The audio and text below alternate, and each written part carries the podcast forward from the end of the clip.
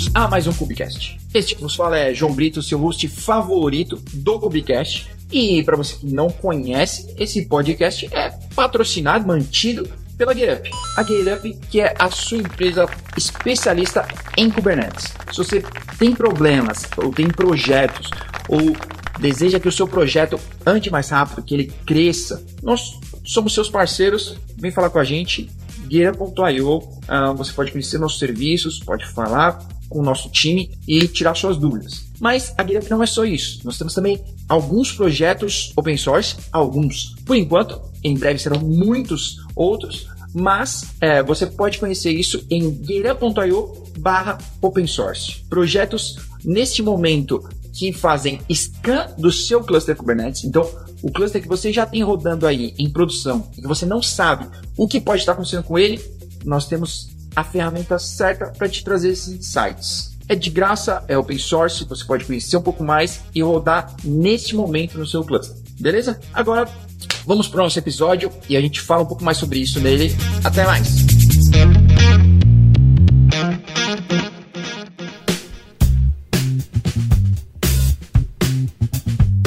Welcome to KubeCon Marathon. Olha, usei todo o meu inglês para isso, porque a gente tá aqui em Chicago, tá? Eu tô aqui com o Matheus comigo. Eu vou deixar ele se apresentar e depois eu conto um pouco mais sobre o que a gente tá fazendo aqui. Matheus, primeiro, conta pra todo mundo quem é você. E aí, galera, eu sou o Matheus. Eu trabalho na GetUp também. Acho que eu já participei de algum episódio aqui. E essa é minha primeira KubeCon, tô animado. E na GetUp eu trabalho nos nossos projetos open source. E é isso, bora que vamos falar um pouquinho aí do que a gente espera encontrar nessa KubeCon, além do frio que já encontramos aqui em Chicago.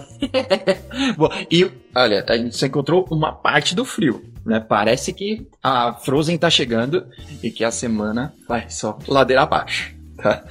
Do frio, claro, eu não tô falando de outras coisas, pessoal. O que nós viemos fazer aqui? Aprender sobre Kubernetes, compartilhar também um pouco. A gente sempre faz uma maratona de cobertura do evento para que vocês possam acompanhar com a gente aqui. Então, espero que vocês possam ficar, assistam os outros episódios, compartilhem com a gente seus feedbacks. Se você é BR e tá aqui na KubeCon, vem gravar um episódio com a gente. E vamos às nossas expectativas. Expectativas para o dia 1 da KubeCon, que é segunda-feira, que normalmente é um dia de co-located events, né? Então, são eventos ao lado, né? Sei lá, no inglês da Wizard, mas que são eventos paralelos, né, à KubeCon. Eles ocorrem todos na segunda-feira, então tem uma concorrência entre esses eventos, né? É difícil você escolher. Então, Matheus, começa contando aí sobre como vai ser a sua segunda, qual a sua expectativa para segunda-feira. Tá, então, nessa segunda-feira, realmente, eu vi que tem vários co-located eventos aí interessantes, mas eu vou ter o privilégio de participar do Contributor Summit, que vai acontecer na segunda-feira. Acontece ao mesmo tempo da KubeCon, e eu tô bastante curioso para participar, para entender qual o caminho que as siglas do Kubernetes estão seguindo, e bastante feliz também de estar participando lá. E o motivo da gente ter conseguido participar desse Contributor Summit foi por conta dos nossos projetos open source que estão totalmente ligados ao Kubernetes, principalmente o CEL Playground. Então, para quem não sabe, contextualizar como que surgiu isso, né? Para quem também não conhece os nossos projetos open source, a gente tem o Zora, o Marvin e o CEL Playground. E quando a gente foi criar o Marvin, a gente queria uma CLI que escaneasse o cluster, onde o usuário conseguisse escrever sua própria verificação. E foi aí que a gente chegou no CEL, que é o Common Expression Language, é uma linguagem fácil para você definir as expressões, e a gente usou CEL no Marvin, e aí conforme a gente foi usando, desenvolvendo, experimentando, a gente viu que o Kubernetes usava CEL, e faltava ainda algumas coisas como um playground para a pessoa, para o usuário testar rapidamente a expressão, sem precisar instalar nada, mudando os exemplos, mudando, por exemplo, um deployment do Kubernetes, lá, mudando os valores e vendo o que a expressão retornaria. E linguagens desse tipo, como o Rego do OPA, né, do OPA, eles têm isso, outras linguagens também têm, e o CEL não tinha, daí a gente criou esse projeto com a ideia de ajudar a comunidade mesmo. Então, tanto a gente do Marvin, quanto todo mundo do Kubernetes que vai usar CEL pode testar no CEL Playground. Então, e a galera do Kubernetes tem dado sugestões, feedbacks. A gente conseguiu apresentar no API Machinery, que é uma sigla do Kubernetes. Legal. O CEL Playground. A galera tem se envolvido e, por conta disso, eles patrocinaram nossa presença no Contributor Summit. E foi isso. Estou bastante feliz. Tá bom, né? Acho que vai ser legal. Muito massa, muito massa. Que legal. E que tá aqui, né, tá na KubeCon, é sempre pensar em open source, né? Apesar de ter muitas empresas, eu ia dizer infinitas empresas, talvez não infinitas, mas tem muitas empresas aqui fazendo esse evento acontecer, não só a CNCF, as empresas que patrocinam o evento, e que a gente vai encontrar todas elas aqui, né?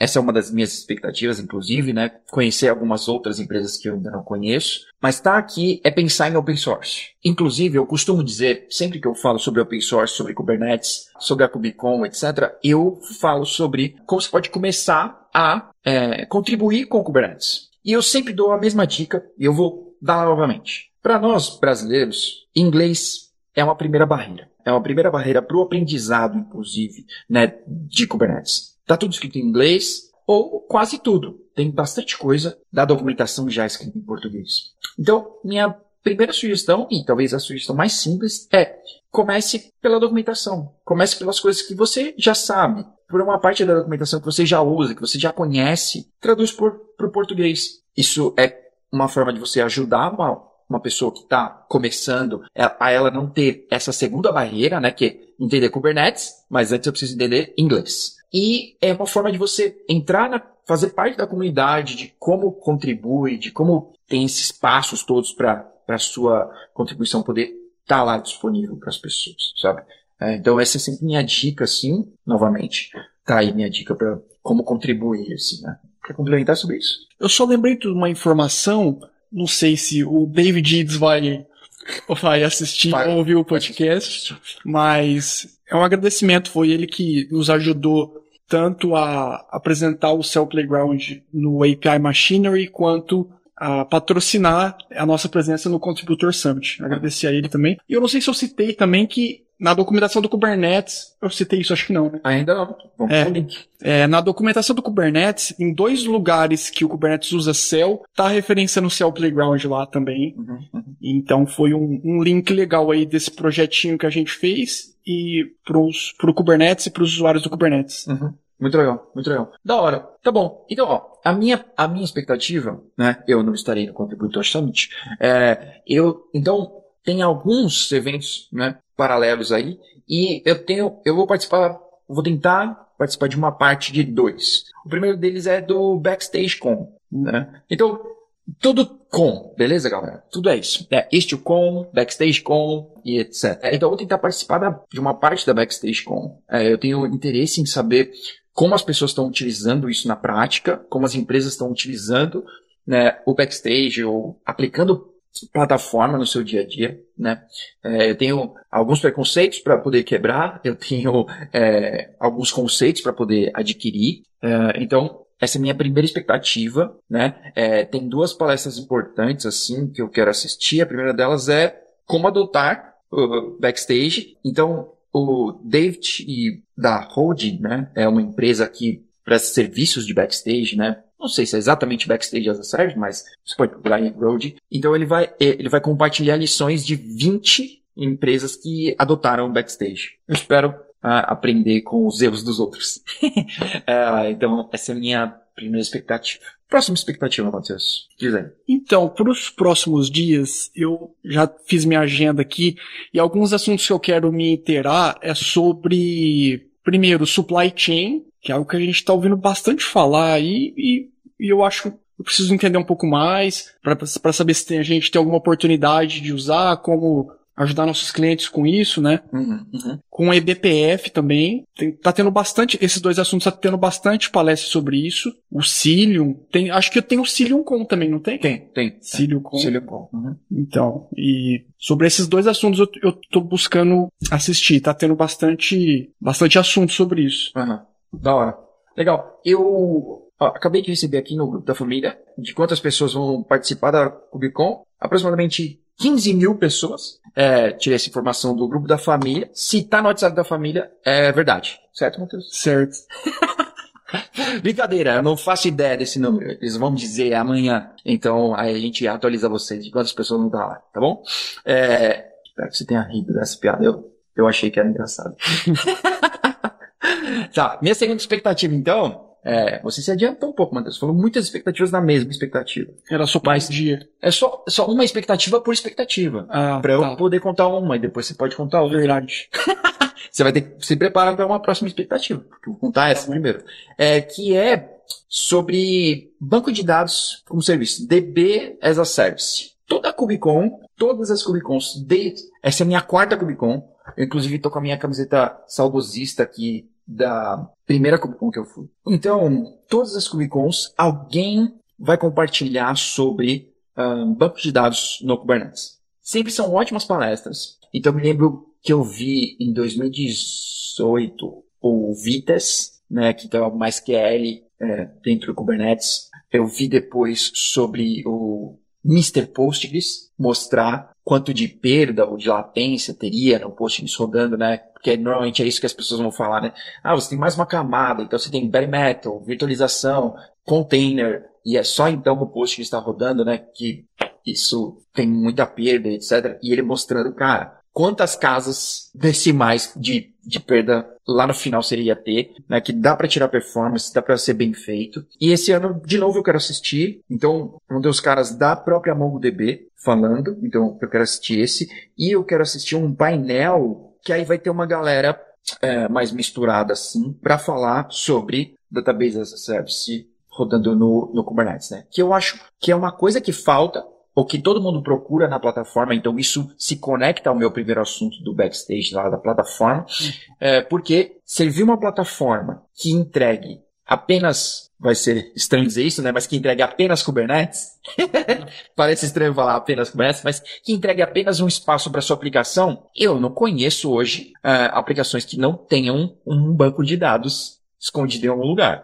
Em algum canto, você está conectado a um banco de alguma forma. Então, ter essa possibilidade bem azeitada, isso funcionando. Então, eu quero entender melhor como outras pessoas têm feito. Então, esse é minha segunda expectativa para segunda-feira ainda, para tentar matar esse assunto, ou matar esse assunto não, né? Na verdade, ter boas ideias, ver como outras pessoas estão fazendo, assim. Próxima expectativa, Matheus. Então, eu me adiantei, eu errei ali, falei de duas e falei mais ou menos ainda.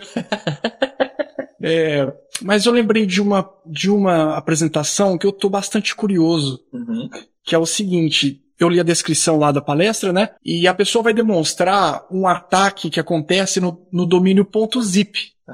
Tá. Então, acho que, pelo que eu entendi, o cara comprou o kubernetes.zip, o domínio, e ele vai demonstrar como isso pode ser uma vulnerabilidade. E como que seria o problema ali? Todo repositório no GitHub... calma, peraí. Você tá falando isso por causa do supply chain. Também, supply chain. Isso, supply chain é uma forma que isso poderia ser resolvido. Para garantir que o que você está rodando ali, que você está executando, toda a cadeia de suprimentos, né? É confiável, né? Tá. Então tá, o cara comprou o domínio kubernetes.zip e aí todo repositório no GitHub tem um link para você baixar o código-fonte zipado. Então tem lá, github.com/kubernetes/master, não sei o que, .zip. Mais ou menos assim. Beleza. E aí... como que funciona essa vulnerabilidade? Não sei se é uma vulnerabilidade, né? Mas como funciona esse problema? É o domínio igualzinho do GitHub, só que no final, em vez de ser /master.zip, é @kubernetes.zip. E esse é arroba que pega, né? Porque aí acaba indo pro domínio do kubernetes.zip e pode retornar um arquivo malicioso. E aí, esse é o exemplo que eles vão falar com Kubernetes, mas poderia ser com qualquer projeto que você está usando aí. Se você baixar um arquivo zip malicioso, buildar e executar no teu cluster, você pode estar vulnerável, né? Então, e que nem eu falei antes, o supply chain está envolvido também nessa apresentação, então eu estou bastante curioso. Eu não estava ligado nesse perigo dos domínios .zip, e a partir de agora eu vou ficar ligado também. Fica a dica aí. Fica a dica para você que compra um domínio aí .zip importante para você poder atacar os outros. Era essa a dica? Vou evitar, né? Ficar de olho.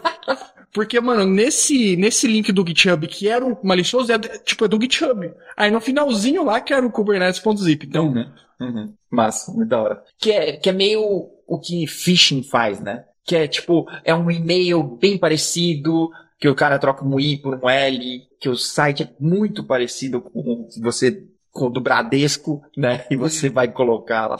Que da hora, que da hora. E sobre isso do supply chain, inclusive, né, tem um link bem legal que o Carlos Nogueira? Acho que é Nogueira. Vou errar seu nome, Carlos. Que mancada, hein? Acho que é Carlos Nogueira. Eu vou pôr o link. Que a gente participou juntos de um último evento que teve DevOps em Porto, e ele estava falando sobre isso, né? Sobre supply chain, sobre Salsa, né? Um framework sobre isso. Muito legal. Eu não sei nada sobre isso. Tudo que eu sei hoje é a uma hora que ele falou sobre isso. Então, todo o meu conhecimento está lá. Eu vou pro link. Carlos, obrigado. E quem quiser saber mais, ele fala um pouco mais disso lá no canal dele. E a gente vai tentar descobrir um pouco mais aqui também com a galera. Tá? Minha próxima expectativa, e que inclusive a gente estava conversando na hora do almoço, e eu estava trazendo toda a minha experiência de várias KubeCons pro Matheus e falando para ele, cara, workshop... Não adianta se inscrever. É muito difícil você poder entrar. Nos Collocated Events até que funciona, né? Mas dentro da grade da KubeCon mesmo é muito difícil. As salas não são infinitas, né? Então eu fiz a brincadeira das 15 mil pessoas, mas na última KubeCon tinha umas 12 mil. Então é muita gente. E o workshop é muito concorrido porque você vai estar numa sala, né? E tem que ter mesa, tomada, notebook, etc. Sabe? Então... O espaço é concorrido, assim, para você poder entrar e assistir, né? E assistir um workshop de braço cruzado é muito difícil você absorver, né? Você absorve fazendo. Então, apesar de tudo isso, a minha expectativa é na segunda-feira correr lá na IstioCon. Vai ter uma palestra um workshop, né? Iniciando com o Ambiente Mesh, que é o Christian Posta, da Solo.io, né? Que vai falar. Eu tenho uma paixão, assim, sou um fã do Christian Posta, eu acho que o conteúdo, as contribuições dele são muito, muito úteis e muito profundas, assim, os conteúdos que ele compartilha. Então, eu quero muito poder assistir. Então, essa é a minha terceira expectativa, assim, ainda para segunda-feira. No finalzinho da segunda, essa é a minha expectativa. Esse workshop, entender um pouco sobre Ambiente Mesh. Eu já falei sobre isso na última maratona, que a galera tava mudando, né, de Service Mesh, quer dizer, dentro de Service Mesh, né, mudando de sidecars para esqueci o nome agora, mas que você vai deixar de ter sidecars nos seus containers para ter um no Node, tá? Por quê? Porque quando a gente está falando de aplicações, microserviços, aplicações muito pequenas, em Go, por exemplo, é sempre esse exemplo que eu dou, meus exemplos são limitados, mas uma aplicação muito pequena em Go, que está consumindo, 30 megas. E aí você vai pôr um sidecar que consome outros 30. Você está dobrando o consumo do seu cluster por causa do sidecar. E aí você vai escalonar a sua aplicação e está gastando, literalmente, o dobro. E aí, beleza. Só que você vai pensar em telemetria, você vai pensar em Service Mesh, nessa camada. E se você jogar para o Service Mesh todas essas outras responsabilidades, quando você está falando de microserviço de verdade, né? De verdade, desculpa, by the book, né? Quando você está falando de microserviço by the book, assim, que você quer que o seu microserviço faça só aquilo e o restante você está mandando para o Service Mesh. Então está fazendo autenticação e autorização, o Service Mesh que faz. Todo esse controle, assim, está no Service Mesh. Então você está meio que dependente disso. E aí, você vai ter que levar esse sidecar. E aí, você vai pagar esse preço todo. Quando a gente fala, tá bom, mas são 30 megas. 30 megas vezes, quando você está falando de uma aplicação ou de uma escala gigante, né? Aí você está falando de teras. Talvez gigas, não sei. Depende do seu apetite por megas. Mas, no final das contas, é o dobro, não importa. Então, o Ambiente Mesh vem para isso, né? Vem para mudar, não sei se o paradigma de Service Mesh, mas vem para mudar o formato que ele está fazendo. Então, eu quero muito assistir isso. Eu tive pouco tempo esse ano que se passou assim para poder estudar um pouco mais, entender um pouco mais sobre isso. Então, eu quero tentar entender um pouco mais, assim. Parece ser um assunto bem legal e que tem muita aplicação prática, né? E resultado prático também, assim. Então, pode ser algo bem legal. E o Christian Posta vai estar lá, né? Então... Se ele fosse falar uma receita... Não, pra mim tava ótimo. Ia ser destacado no Kubicast. Ia receber um destaque aqui. Eu, inclusive, vou perguntar pra ele se ele tem uma receita. Se eu conseguir falar com ele, eu vou perguntar pra ele uma receita que ele goste muito. E essa parada do ambiente mesh, até onde eu sei, a forma que eles conseguem ter o Service Mesh sem o sidecar, só nos nodes, né? É com EBPF também. EBPF. Então, sim, também tá ligado com isso. E um termo bastante comum para quem quiser pesquisar sobre isso é sidecarless. Não sei se eu pronunciei assim, mas... Sidecarless, que é o Service Mesh sem sidecar. Né? Massa. Isso aí, muito bom.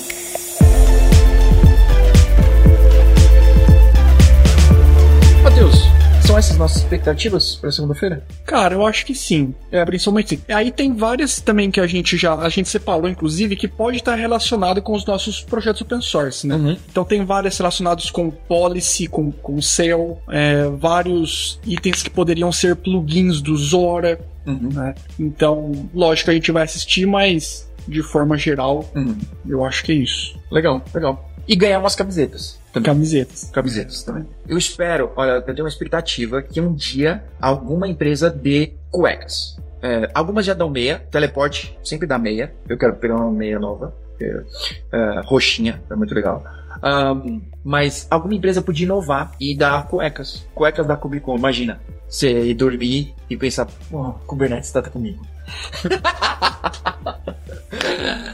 Tá bom. Então, é isso, galera. Fiquem ligados aí no nosso Twitter, LinkedIn e no Instagram também. A gente vai compartilhar isso, como tá sendo e coisas importantes que estão acontecendo, para você poder acompanhar, tá? Algo além, né? Você deve estar pensando assim, mas eu posso assistir as palestras do conforto da minha casa. Mas você não vai assistir com o meu olhar, com a minha crítica e com os meus comentários. Então, acompanha aqui e eu vou tentar entrevistar algumas pessoas, encontrar os BR que estão aqui, pra gente poder contar mais umas mentiras aqui no Kubicast. Beleza? Fica ligado, acompanha a gente e até mais.